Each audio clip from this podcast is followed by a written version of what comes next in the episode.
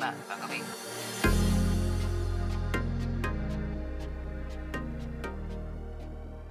Chào mừng các bạn đã quay trở lại với podcast của Vật Vờ Studio. Và dạo gần đây thì chúng mình thấy sự xuất hiện của rất nhiều sản phẩm cả trong và ngoài nước, đúng không? Marketing hay cũng có, marketing không hay cũng có. Vậy nên là ngày hôm nay chúng mình sẽ đến với khách mời là anh Tuấn Ngọc đến từ Tuấn Ngọc Đây của Relap và anh Vinh Sô đến từ kênh Vinh Sô và Vật Vờ Studio, để chúng mình có thể làm rõ hơn vấn đề là sản phẩm với cả marketing, đâu sẽ là yếu tố quyết định được sự thành công của nhãn hàng. Vâng, xin chào các bạn. Hôm nay tôi đến đây nhằm mục tiêu là tôi muốn đem đến chia sẻ một trong những cái thương hiệu sản phẩm nổi tiếng nhất trên toàn cầu, mang đến bao nhiêu thế hệ trẻ thơ và bảo vệ cho chính các bạn. Đó chính là ốp lưng Pikapi. Chỉ với 69k. Vâng, nói vui vậy thôi. Để xin chào các bạn. Thì hôm nay cái chủ đề của chúng ta thì có lẽ ở đây thì mời hai người quá là hợp lý rồi. Cả hai người đều là những con buôn, những người có những thương hiệu của riêng mình. Và cả hai người cũng đều tham gia trong cái việc là một phần của truyền thông của nhãn hàng, đúng không? Đấy. Bản thân em thì cũng có học về ngành này luôn. Thì em cũng mong là những cái kiến thức của em có thể giải đáp được một vài cái câu hỏi của host của chúng ta hôm nay. Nào bây giờ chúng ta sẽ cùng bắt đầu luôn. Vậy thì theo các anh, đâu là những chi phí chính để có thể sản xuất ra một sản phẩm? Và cái khâu nào sẽ là khâu quan trọng nhất? Cái này thì chắc anh Vinh hiểu rõ hơn cả, bởi vì đã trong ngành rất lâu rồi. Thực ra thì do là một CEO và nhiều vị trí khác tại Pikapi, thì mình biết rằng để tạo ra một sản phẩm đầu tiên là chúng ta phải có nghiên cứu thị trường. Thế bây giờ ví dụ như là mọi người đang mua iPhone 12, 13, tự nhiên tạo ra ốp iPhone 6 thì ai người ta mua, đúng không ạ? Nghiên cứu xem thị trường họ đang cần gì. Đến bước thứ hai là chúng ta bắt đầu là phải tạo ra các sản phẩm mẫu, chúng ta thử nghiệm. Tại vì như kiểu là mọi người thấy dễ dàng là điện thoại, các sản phẩm trên mạng hay bị lộ, nhưng cuối cùng ra không giống như thế. Nguyên nhân đơn giản đấy chỉ là một trong số các cái mẫu mà được người ta nghiên cứu thôi. Đến khi mà mẫu nào final họ mới đưa vào sản xuất hàng loạt. Đấy, thì đến cái bước đó là mình mới là người đi sản xuất hàng loạt này. Thì khi mà sản xuất nhiều thì là giá nó khác, sản xuất ít thì giá thành lại khác. Rồi khi mà chúng ta đã hoàn thiện ra sản phẩm thì bao bì đóng gói xong, đưa ra thị trường thì cũng tương thích, và là cũng như là làm cho các bước giống như 4P thôi, đúng không ạ? Không phải pizza mà đó sẽ liên quan đến là từ place này, đó, product, price, và cũng như là chúng ta sẽ còn promotion. Có promotion là quảng cáo xem là như thế nào. Thì trong các giai đoạn đấy thì mình vẫn ưu tiên nhất đó chính là về sản phẩm, phải nghiên cứu sản phẩm và tạo ra sản phẩm thật tốt thì mới là cái quan trọng. Rồi đến là lúc đó là giá bán sao cho nó hợp lý, rồi mới đến cái phần mà quảng cáo. Thực ra đấy là do là mình bán ốp lưng thôi thì mình mới quan tâm những cái đấy. Chứ còn nếu các bạn bán các mặt hàng khác, các bạn bán hột xoàn chẳng hạn đấy, hột xoàn mà các bạn đi bán online thì ai người ta tin. Bán kim cương, em có viên kim cương 10 carat mời anh chị inbox để mà đặt hàng, đúng không ạ? Thì cái đó là họ sẽ ưu tiên là họ phải trưng bày chỗ sang chảnh, đắt tiền, đẹp đẽ, dịch vụ được, các thứ tính nó phải ngon. Place đấy, place và promotion đấy. Đó, thì cái này là tùy theo các cái sản phẩm khác nhau. Thì chắc là trong video hôm nay chúng ta sẽ chủ yếu là nói về sản phẩm công nghệ đi. Nó chứ không lại lòi ra hàng luxury, cái thương tình hơi khó. Thế thì với anh, nếu mà là sản phẩm công nghệ thì khâu nào sẽ quan trọng nhất? Anh sẽ bỏ nhiều tiền nhất cho cái khâu chi phí nào? Với mình thì chắc chắn là mình sẽ dành nhiều tiền nhất là cho phần nghiên cứu và tạo ra sản phẩm rồi. Tại vì là cái đó tìm ra một cái phôi sản phẩm như ốp để mà sản xuất hàng loạt thì nó cũng khó. Mình phải bỏ rất nhiều tiền để mua ốp của các hãng khác về thử nghiệm xem là cái nào nó ngon, xong rồi mới đi in ấn và sản xuất. Tại vì còn phải có đội ngũ thiết kế làm ra nữa, chứ không phải là tự nhiên một phát là ra được cái ốp này. Thì khâu đấy chiếm của mình nhiều tiền nhất. Thế còn với anh Tuấn Ngọc ạ? Anh thì cũng có cơ hội được tham gia sản xuất những cái sản phẩm của riêng mình, đặc biệt là một cái sản phẩm bút có tên Relap luôn, mã là R101. Thì bạn nào quan tâm thì có thể liên hệ với mình sau. Thì cái bút này thì các bạn có thể vẽ, viết ở trên iPad rất là dễ dàng. Đây là một cái sản phẩm mà anh cũng rất là may mắn là được hợp tác với một bên nghiên cứu sản xuất. Thế nên là cái việc nghiên cứu, sản xuất và để chế tạo ra thì không mất quá nhiều công sức. Cái công việc quan trọng nhất của anh vẫn là truyền thông thôi, cho sản phẩm đấy bán được nhiều hàng nhất có thể. Tất nhiên là vẫn phải đi theo những cái xu hướng truyền thông mà mình có thấy mạnh nhất. Bên cạnh đó thì anh cũng đã có một vài những cái sản phẩm khác kết hợp với các anh em khác. Thì đa phần với anh thì cái sự quan trọng nhất thì vẫn là giống anh Vinh nói, là làm sao chúng ta nghiên cứu ra được những cái sản phẩm nó tốt. Bên cạnh một sản phẩm tốt thì nó còn phải phù hợp với thị hiếu công chúng và những cái gì người ta cần. Một bên thì mình làm ra sản phẩm thì sản phẩm phải đủ tốt. Một bên mình làm con buôn, mình nhập sản phẩm khác về thì mình phải hiểu xem rằng người mua người ta thích cái gì. Thì đó, nó rất quan trọng ở cái phần đấy. Nhưng mà trong cái phần mà anh Vinh có chia sẻ về những cái bước để tạo ra một sản phẩm, từ A đến Z ấy, có chế tạo, có buôn bán, có kinh doanh, thì em còn bổ sung thêm một cái nữa là còn phải có một bước là quality assurance hay là quality control, nhiều người họ gọi theo cách khác nhau. Có một câu chuyện về Apple, đấy là với chiếc iPod đầu tiên, khi mà Steve Jobs có cầm lên thì ông cầm, sau đó ông ném luôn vào một cái bể thủy sinh, bể cá hay bể gì đấy. Mặc dù cái sản phẩm iPod đầu tiên này nó đã thành phẩm rồi, thế nhưng mà khi mà ông ta ném cái iPod này vào thì nó ra rất nhiều bọt khí. Và ông ta còn nói rằng cái này không đạt chất lượng. Ông ta muốn là nó phải khít hơn nữa, nó phải chặt hơn nữa, để cho cái bọt khí nó ra ít hơn và chúng ta có một cái sản phẩm nó chắc chắn hơn. Và Apple có hẳn một cái quỹ, có hẳn một cái ban, gần như là có thể là một bộ phận riêng là chuyên giám sát về cái cách làm về những cái sản phẩm thôi, từ chế tạo cho đến nghiên cứu cho đến bán ra thị trường. Tại sao lại có cả bán ra thị trường? Bởi vì trong thời điểm gần đây, khi mà chúng ta có xem ra mắt những cái sản phẩm, hoặc là chúng ta có mua những cái sản phẩm như là Bkav, AirB về chẳng hạn, có những cái hiện tượng như là case bị xước này, mở ra là bóc siêu đã có những vết xước, thậm chí có cả lông cả tóc của người đóng hàng, thì nó khiến cho người mua có một cái sự cảm thấy là không chỉn chu nhất định, và nó ảnh hưởng rất là nhiều đến uy tín. Và đó là lý do vì sao mà cái bộ phận quản lý nó rất rất quan trọng. Có thể sản phẩm đã được nghiên cứu tốt, đã được làm ra một cách tuyệt vời, hoặc đơn giản như công ty của em chẳng hạn, các bạn rất tài năng, cống hiến rất nhiều, nhưng đơn giản là các bạn nội quy, cái cách thực hiện nó không nghiêm túc, và nó ảnh hưởng rất là nhiều đến cái thành quả sau cùng. Vậy nên các công ty vẫn phải có quality control, QC, QA. Và em nghĩ là để tạo ra một sản phẩm thì cũng tương tự như vậy thôi. Cái cách Apple làm ra, cái cách họ đóng hộp nó rất đẹp, nó rất chỉn chu, cái cách họ tạo ra sản phẩm nó gọi là hàng top rồi, thì nó là phải là một trong những cái yếu tố tiên quyết để tạo ra một sản phẩm.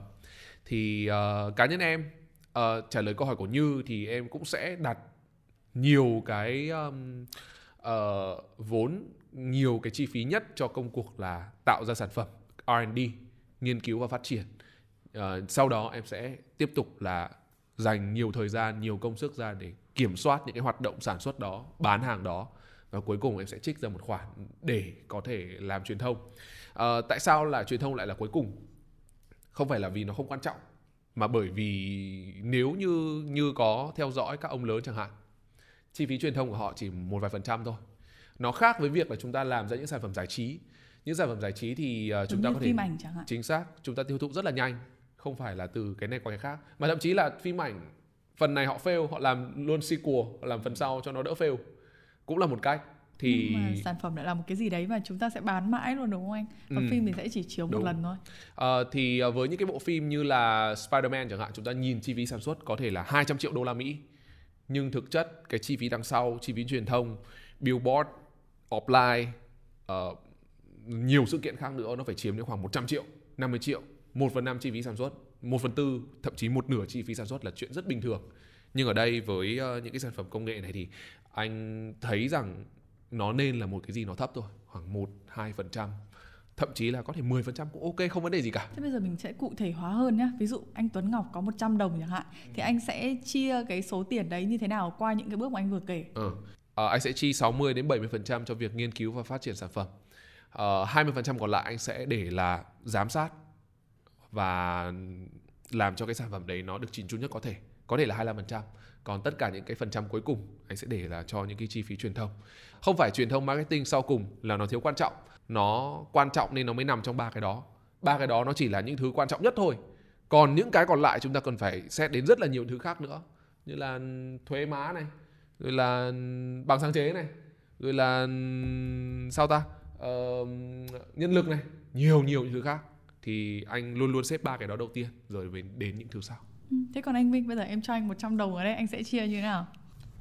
50 đồng anh chia cho bản thân anh vì anh nghèo, 50 đồng thì anh đi thuê một bên khác làm lại với mức giá tốt hơn, nên là xong. Phải là nó sẽ nhanh hơn. Dễ quá. Không có cái tình luôn. Thì anh thuê bên khác làm luôn rồi. Thì đấy chính là sự khôn ngoan đối với lại cá nhân này. Đấy, tôi nói từ nãy đến giờ tới cuối cùng người giàu người ta kết lại một hai câu. Người giàu người ta không áp dụng những cái định lý mình đã được học anh ạ. Không phải, người giàu người ta nói gì thì cũng đúng. Đấy, thì rõ ràng là nói về người giàu đấy, có những người bảo là khởi nghiệp thì đừng nghĩ đến cái việc là kiếm tiền, có những người lại nói rằng là khởi nghiệp thì phải nghĩ đến tiền đầu tiên. Thế hai ông giàu nói thế tin ông nào? Thế mới bảo là người giàu muốn nói gì chả được. Có một cái rất hay nhá, người ta luôn luôn dạy là phải đọc sách đúng không? Nhưng mà sách lại nhiều người viết. Không. Không lẽ là sách cả thế giới này chỉ có một người viết hả em? Thế là nhiều người sẽ có nhiều cái luồng ý kiến, quan điểm khác nhau ấy. Đây là một câu chuyện thôi, là rất nhiều người khuyên là phải đọc sách mới thành công được. Thậm chí là những sách self-help, sách làm giàu. Thế có một buổi hồi đó em còn làm sinh viên, em có đi lấy tin ở một bên làm hội trường của Đại học Bách Khoa. Thì có một người rất giàu được mời đến chia sẻ, và tất cả mọi người hỏi ông rất nhiều câu hỏi. Ông này là người nước ngoài, em không nhớ là ông ấy thành công trong lĩnh vực gì, nhưng chắc chắn không phải là Bitcoin hay là gì đâu, bởi bây giờ tỷ phú Bitcoin nhiều quá. Thì đấy cũng là một trong những cái lĩnh vực mà ông rất thành công. Mọi người nghĩ là ông này uyên bạc, uyên thầm lam. Có một anh sinh viên đứng dậy hỏi một câu: cuộc đời ông thành công như vậy, ông đã đọc hết bao nhiêu cuốn sách? Ông suy nghĩ một hồi, ông trả lời đúng một câu duy nhất là tôi không đọc sách. Đấy, mỗi người giàu nó một kiểu. Tôi là người viết sách. Không, bản thân ông này cũng không viết sách. Ông này ông bảo là ông không đọc sách. Thì tóm lại là, hoặc như là tỷ phú đô la đầu tiên của Việt Nam, chủ tịch ngân hàng ACB thì phải, rất nhiều người thì hay nói là làm chủ tịch, làm giám đốc là phải đầu tắt mặt tối. Mọi người nghĩ đấy là một cái trong đầu, một cái stereotype, một cái mindset trong đầu là cứ phải bận bịu mới là giàu. À, ông này đứng lên trả lời một câu: không, tôi chả đầu tắt mặt tối cả. Sáng 8 giờ dậy ăn sáng đi làm, chiều 5 giờ về vợ con thể thao đánh cầu lông. Một người giàu khác. Lộ trình một ngày của anh là như nào? Anh có đầu tắt mặt tối không? Tôi là một người nghèo nên tôi không có quan tâm đến cái lái lắm. Nhưng mà đối với tôi thì tôi cũng đồng ý kiến với anh Ngọc, đó là thực ra là chúng ta có quá nhiều lời khuyên và những cái thứ đọc được trên mạng, nhưng cuối cùng là các bạn cứ bước vào nghề, các bạn là sản xuất, các bạn bán sản phẩm thì các bạn sẽ biết ngay là các bạn gặp cái gì, các bạn đầu tư cho cái gì. Vậy như mình bán ốp lưng thì chỉ quan tâm đến cái sản phẩm và cái giá bán của nó sao cho nó ngon, rồi sau đó mới đến truyền thông sau cùng. Chứ còn chi nhiều tiền quảng cáo quá, ốp lưng giá cao thì không có ai mua cả, khó cạnh tranh. Bởi vì các bạn hãy hình dung là ví dụ như bây giờ mình để một cái ốp lưng là 50.000, nhưng cuối cùng là gặp những ông bán 15.000 thì sao, đúng không? Mình không cạnh tranh được. Nhưng mà nếu mà mình lựa chọn một cái giá bán và cũng như là trên cái thành phẩm của mình nó hợp lý, mình truyền thông dễ tiếp cận thì người ta sẽ còn, quan trọng nhất là khách hàng mua ốp lưng họ sẽ sẵn sàng mua 2-3 cái ốp lưng khác đấy của mình nữa.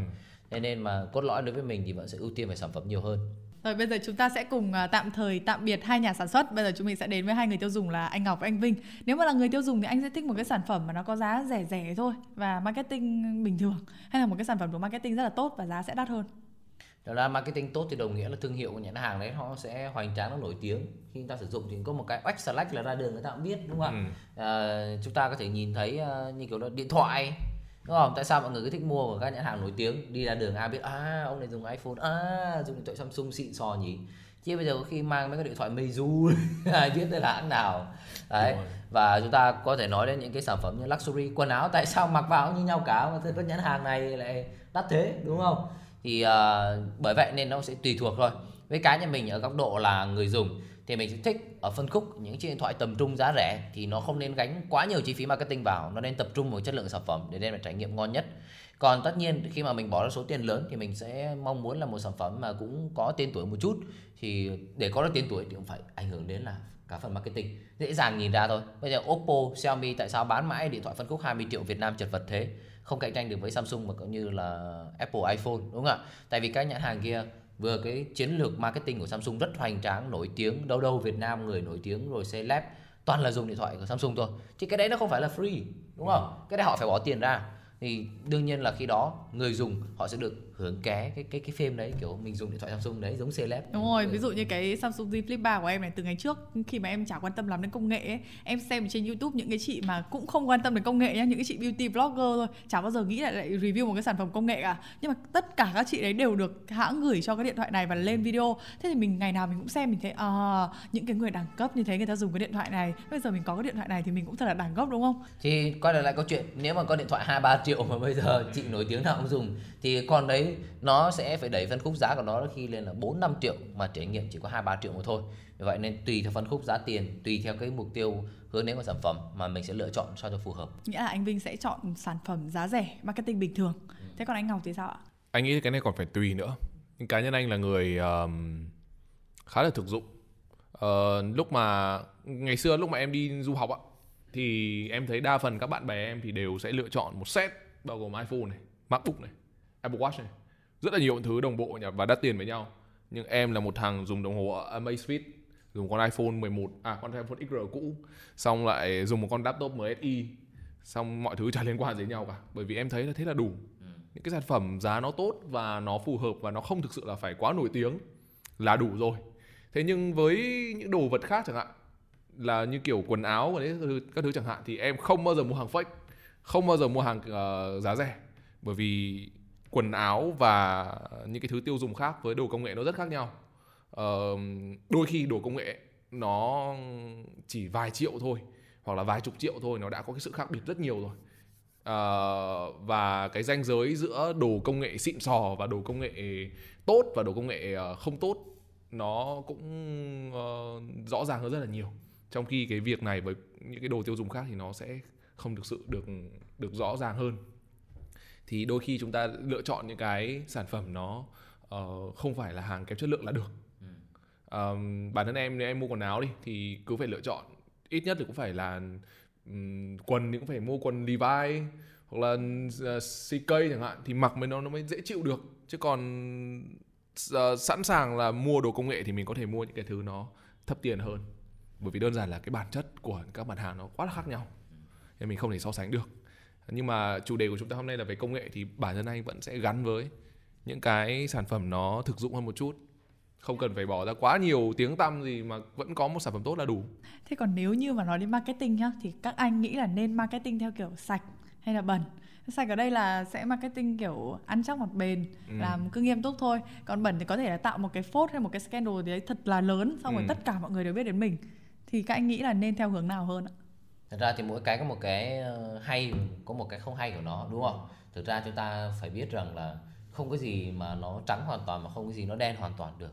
Trong luôn luôn cái sự việc tồn tại hai mặt. Chúng ta có thể dễ dàng nhìn ra là về sản phẩm công nghệ có một số nhãn hàng là gây ra những sự tranh cãi, mà phải nói là nếu mà người ngoài nhìn vào thì họ sẽ bảo là có những người comment mà hãng này chắc là có vấn đề gì, bị ngu à, tại sao này kia. Bởi vì sao? Nó không phải là câu chuyện là đùng một phát tự nhiên nó như thế, nó kéo dài vài năm rồi. Và mình nghĩ rằng là có với những người, với đội ngũ lãnh đạo và cái quy mô công ty, họ không đến cái mức là họ không biết chuyện gì đang xảy ra, đúng không ạ? Họ bị ăn chửi 1 năm, 2 năm, 3 năm thì họ phải biết là mình làm như thế là không đúng rồi, đúng không ạ? Đằng này họ vẫn cứ tiếp tục. Thì mình nghĩ ở góc độ của mình cho rằng là cái đấy là một cái chiêu truyền thông để khiến cho mọi người sẽ luôn luôn nhớ đến cái nhãn hàng này. Nó được lan tỏa một cách hoàn toàn miễn phí. Các bạn phải lưu ý một điều rằng là giống như cách Samsung, đúng không ạ? Như vừa nói, Samsung để mà được phủ như thế, Samsung phải chi bao tiền cho các người nổi tiếng để sử dụng. Thế nhưng mà bây giờ tự nhiên có một cái phốt như thế thì mọi người đang quảng cáo hoàn toàn miễn phí về sản phẩm này. Group nào, ai cũng đều đăng tin, đưa bài. Thậm chí mình còn gặp những người không làm trong mảng công nghệ, tự nhiên hỏi, em có mang theo cái tai nghe đấy không? Sao bảo sao chị biết? Bảo thì chị thấy mọi người dạo này báo chí đăng bài viết kinh lắm. Thì đó là một người chả biết gì về sản phẩm công nghệ, họ cũng sẽ tò mò. Thì mà họ có mất tiền đâu, họ đang làm free. Thì đấy chính là cái mặt tích cực của nó đi. Họ mà đang marketing không đồng, còn phải bỏ thêm tiền để mình mua về mình làm sản phẩm. Đúng đấy, là chúng ta phải tự reviewer, phải tự bỏ tiền để mua sản phẩm để mà còn làm về thiết bị đấy. Ngày xưa trong giới xe có cái vụ như là hãng Pega thì so sánh một cái xe điện của mình với lại Honda SH, xem nó giống nhau chỗ nào, xong rồi bị tranh cãi và cũng như chửi bới rất nhiều. Và các bạn thấy là sau đó người ta còn bảo là không biết Honda có kiện không. Nhưng mà vấn đề là các ông lớn thì họ sẽ không quan tâm về cái chuyện đó để làm gì. Đấy là cái mặt tích cực là marketing không đồng. Nhưng mặt tiêu cực là gì? Đó là cái sản phẩm Pega nó thì nhanh chóng biến mất trên thị trường. Chả ai đi, chả ai mua, không có ai thực sự là cuối cùng là mua cái sản phẩm đó. Hay là các sản phẩm kia thì đó. Thì những cái người mà liều mạng như mình mua về thử một lần nhưng mình sẽ không bao giờ mua lần thứ hai. Không bao giờ mình mua lần thứ hai nữa, bởi vì cái cuối cùng là marketing hay không marketing thì cái sản phẩm mới là cái quyết định, cái cốt lõi là mình mua về xong trải nghiệm chán quá. Đồng ý là họ được nổi tiếng rồi, nhưng mà khi mà mình mua dùng mình phát hiện ra những cái lỗi này của nó thật những lỗi nó có tồn tại đúng như thế. Thế thì đấy không phải là chiêu trò rồi, mà đấy là đúng là yếu kém của ông Tuấn, thì mình quyết định không mua nữa đó. Còn cái marketing mà theo kiểu chính thống thì như kiểu của các hãng làm thì nó tốn tiền lắm, và đốt, gọi là coi như có khi 3 năm đầu làm không có tiền, chỉ có đốt thế thôi. Các bạn nhìn Grab thế đúng không ạ? Grab đến bao nhiêu năm chỉ có báo lỗ thôi, nhưng mà người ta làm được những cái TVC cực kỳ hay luôn, thực sự là rất hay và rất đó, ý nghĩa. Nhưng mà khi đó thì chúng ta sẽ thấy rằng là cái số tiền bỏ ra đội ngũ xây dựng thì rất lâu thì bắt đầu mới có. Sau đó mình làm trò gì thì người khác vào nhảy vào bắt chước làm y hệt được luôn. Bây giờ tôi hỏi một cách đơn giản, nói ngoài lĩnh vực công nghệ thì bột giặt A3 nào, hãng bột giặt nào dám làm một cái quảng cáo giống như A3? Trong khi A3 nhận bao nhiêu gạch đá nhưng mà free, ai cũng share video đấy đúng không ạ? Nhưng mà làm gì có hãng bột giặt thứ hai dám làm.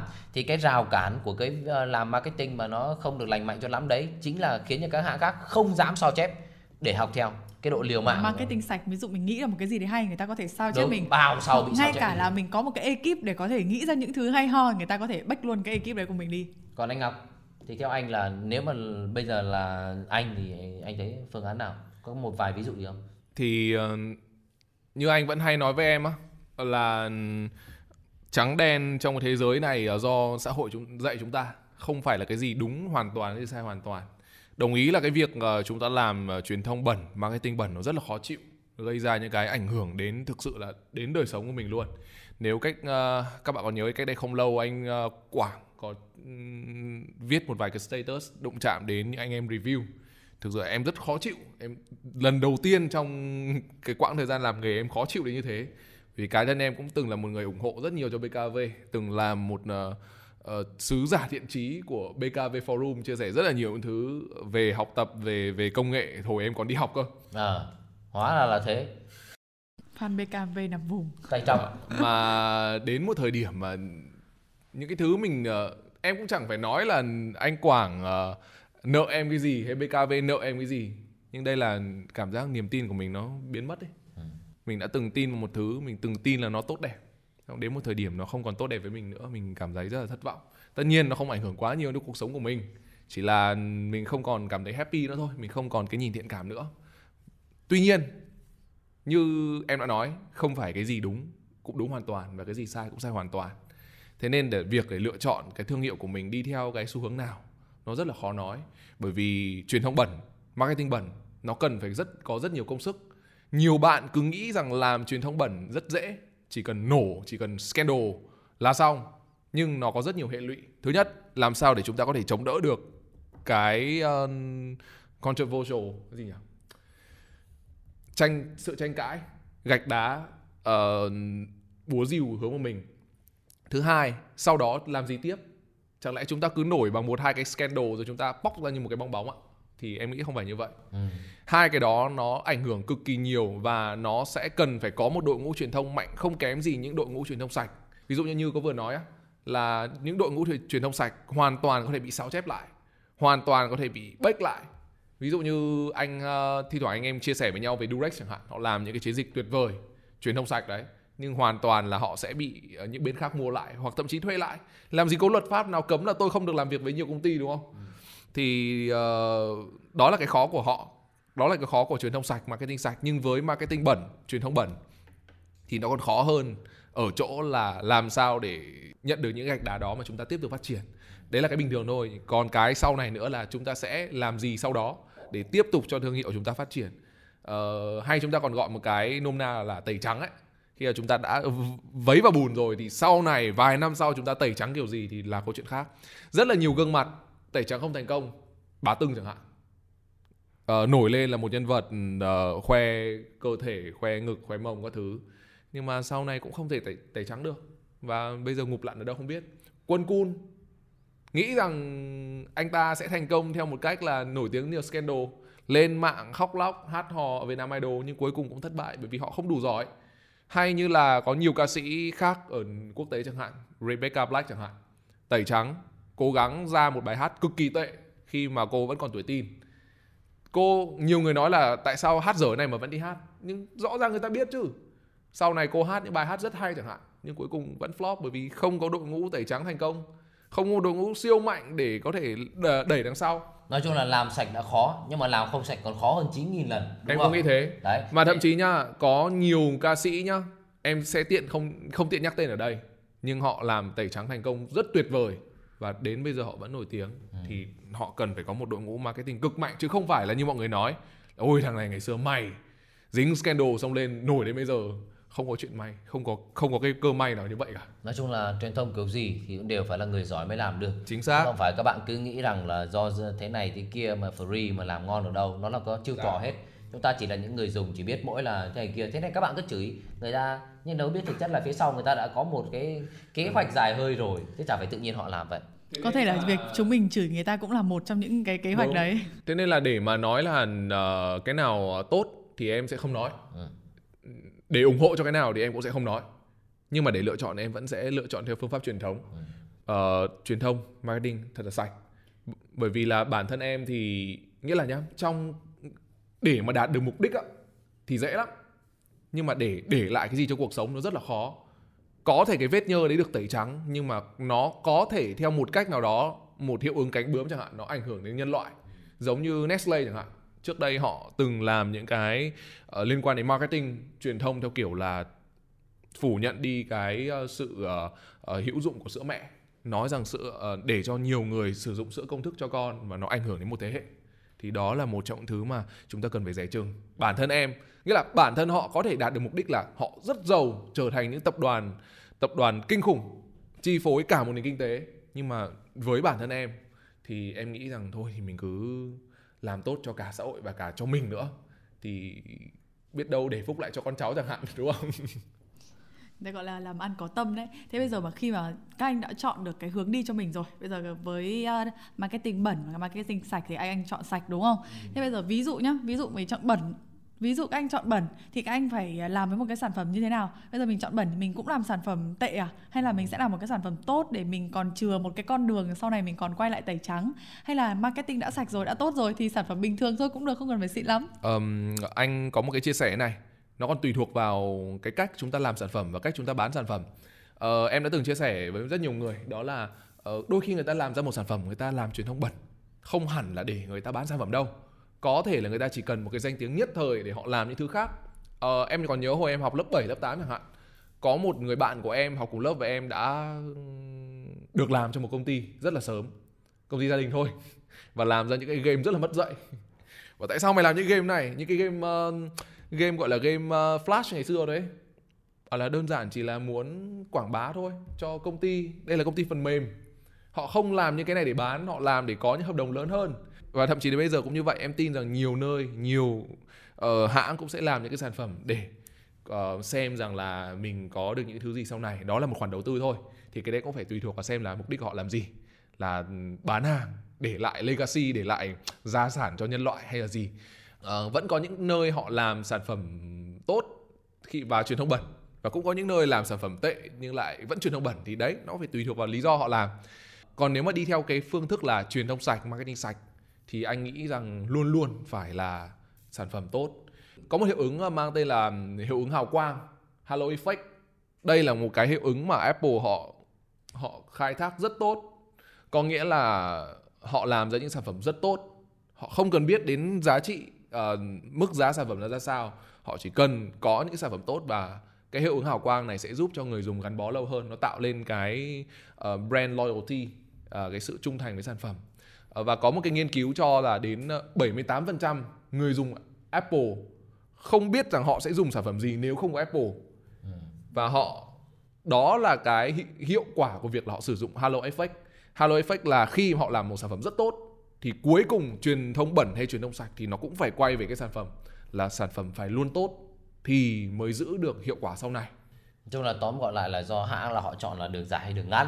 Đường ngắn mà muốn hớt ván thị trường thì cứ truyền thông bẩn, xong rồi bắt đầu là làm sản phẩm không tốt một tí, nhưng mà vấn đề là cái lợi nhuận nó quá cao, có khi lên đến 50% chẳng hạn, thì nó chỉ cần hớt ván được đó xong ào ra, thế là đủ tiền làm cái khác, đúng không? Lại tẩy trắng làm một cái hoàn toàn mới chẳng hạn. Chuẩn. Còn nếu mà hãng nào mà họ có một đường dài là họ muốn là bền bỉ với thị trường, tốt cho người dùng, thì có thể là truyền thông không tốt một chút nhưng mà sản phẩm của họ vẫn ngon, thì người ta mua một lần người ta vẫn có ý định mua lần 2, lần 3, lần 4, thì khi đó là có khi họ cũng sẽ chả quan tâm đến cái hãng đấy đang truyền thông cái gì nữa, hoặc là hãng đó ban đầu dùng truyền thông bẩn để mà giảm thiểu chi phí của mình thôi, còn sản phẩm họ vẫn ngon. Nên sau này sản phẩm 2, 3, 4 thì họ chả quảng cáo nữa, họ về làm bình thường, họ chỉ bán ra thị trường, thế là người dùng đã có những cái đánh giá riêng họ rồi. Còn bởi là một nhà cũng sản xuất thì mình cũng ưu tiên đó là cứ làm sản phẩm phải tốt, tại vì mình muốn bền bỉ tồn tại thị trường này. Chứ còn để mà chiêu trò mà kiếm tiền thì các nhãn hàng sẽ có rất nhiều cách, vì vậy thế nên mà chúng ta sẽ không trả lời được đó. Nói chung là để nói về vấn đề marketing sản phẩm hay là truyền thông một cái gì đấy, nó rất là nhiều, chứ mình có nói đến mai cũng không hết.